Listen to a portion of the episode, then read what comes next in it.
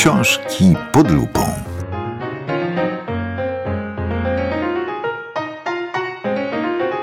O powieści Sprzątaczka Stefanii Land rozmawiają Natalia Solonska i Aleksandra Wyperowicz.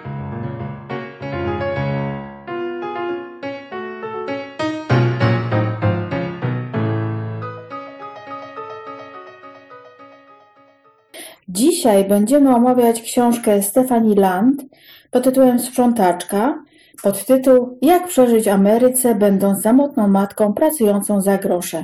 Książka została wydana przez wydawnictwo Czarne, a przełożyła ją Barbara Gadomska. I właśnie w tej książce żadnych przepisów chyba nie ma. E, raczej lepiej z tych przepisów, jak przeżyć w Ameryce za grosze, nie korzystać lepiej z tych. Troszeczkę smutna historia o tym, jak młoda kobieta musi borykać się ze swoim głosem, e, bo została sama z dzieckiem bez żadnej, żadnego wsparcia. Jako młoda dziewczyna, która zamiast pójść na e, studia, zaszła w ciążę z chłopakiem, z którym była zaledwie parę tygodni, paręnaście tygodni. Urodzenie córki wywróciło jej życie do góry nogami. Widzimy jej próby radzenia sobie z rzeczywistością, pracą z utrzymaniem dziecka i siebie. I przede wszystkim, moim zdaniem, widzimy to, jak ona e, została pozbawiona wsparcia najbliższych. Dziewczyna opowiada o tym, że ma matkę, ma ojca, Rodzice mają nowych partnerów. Dziewczyna ma też brata, który ani razu się nie pojawił w tej książce.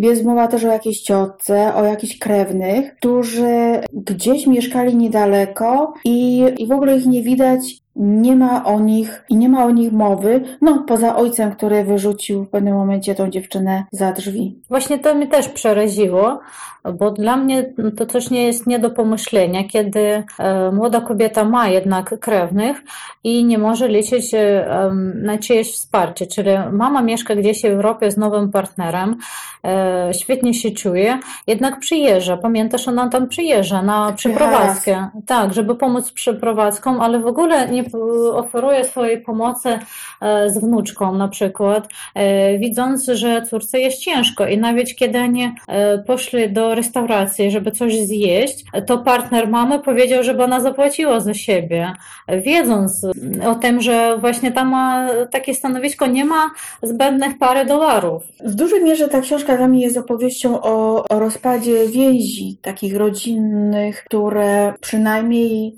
widać w relacjach naszej autorki, bohaterki. Właśnie mi się przeraziło, że ona ma dziadka i ten pojawia się w książce tylko kiedy e, ona ma wypadek samochodowy.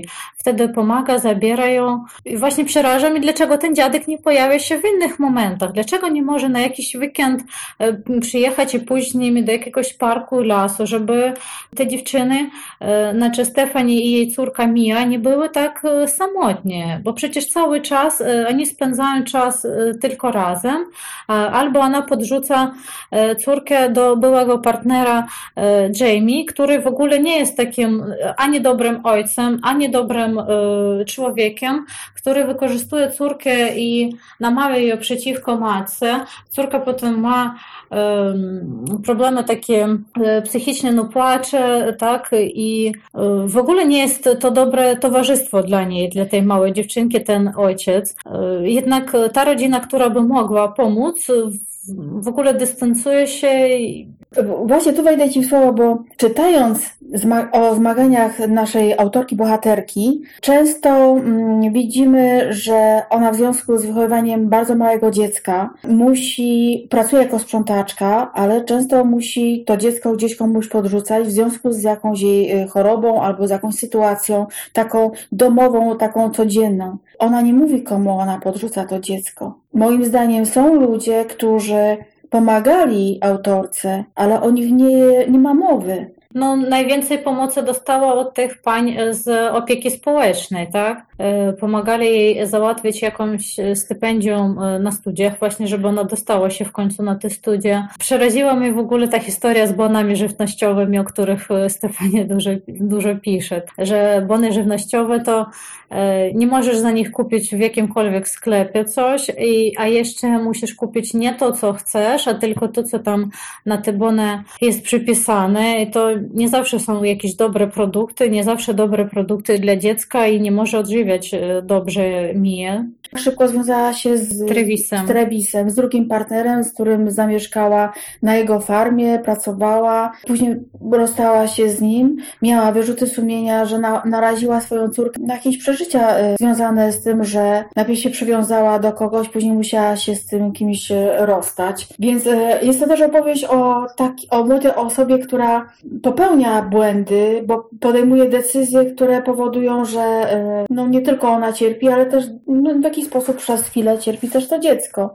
Stefanie podkreśla cały czas, że właśnie do niej było e, zawsze e, e, jakby ona jest darmozjadem, że ona dostaje pomoc społeczną, żyje z czyichś podatków, a sama nie daje sobie rady. I to jej upokarzało i denerwowało zawsze.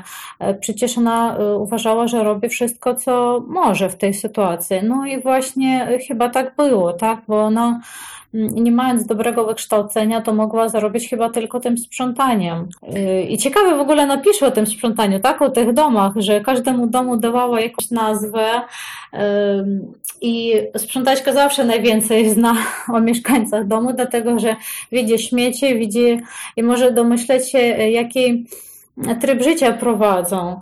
I też e, fajnie pisze o tych klientach, tak? E, Jakimi jesteśmy wszyscy ludźmi, tak? Czy, czyli ktoś traktuje sprzątaczkę jak e, prawie członka rodziny, jak Henry na przykład, który też kupował jej homarów za dobrą pracę, a ktoś w ogóle uważa sprzątaczkę za puste miejsce. Nie wiemy z jakiego powodu Stefani akurat zdecydowała się na tę taką pracę. Nie wiemy czemu nie mogła pracować gdzie indziej, w sklepie, jako sprzedawczyni, kawiarni.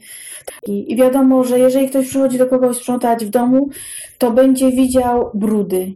Po prostu ona taka jest pogubiona. Pogubiona. I dopiero kiedy na kilka lat e, przeżyła, borykając z tymi trudnościami ze zdrowiem córki, e, z pracą sprzątaczki, ona wtedy zrozumiała, że e, musi pójść na studia jakieś, wyniosła jakieś wnioski ze swego e, życia i mi się wydaje, że mm, dostała jakieś doświadczenia, które może wykorzystać i już ułożyć sobie życie lepiej. Także dobrze, że ona znalazła taką możliwość opublikować książkę i jednak studiować i zapewnić córce też troszeczkę lepsze życie.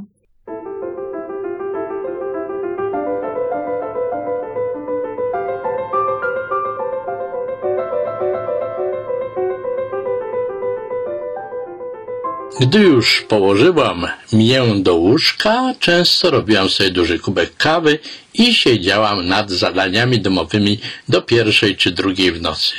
Mija nie sypiała w dzień i niemal nie przestawała mówić i się ruszać. Wymagała stałej uwagi i troski.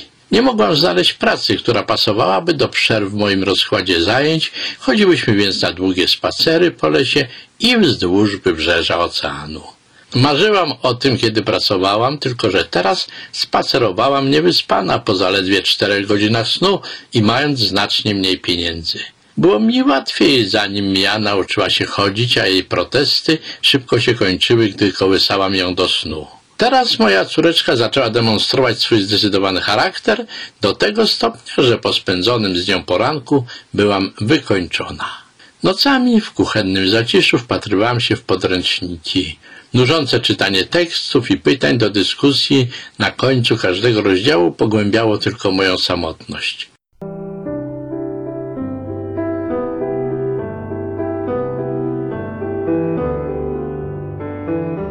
Było to kolejne nagranie audycji Książki pod lupą, które przygotowały Aleksandra Wyperowicz i Natalia Solonska. Realizacja Paweł Pękalski. Fragment tekstu czytał Marek Ławrynowicz. Opieka redakcyjna Marek Ławrynowicz. W audycji wykorzystano muzykę Erika Satie. Adres redakcji Dickensa 15, mieszkania 96, 02 382 Warszawa. Strona internetowa książki pod lupą.pl, adres e-mail redakcja małpa książki pod lupą.pl. Audycja powstała pod patronatem Ośrodka Kultury Ochoty w Warszawie. Strona internetowa www.oko.com.pl Do usłyszenia.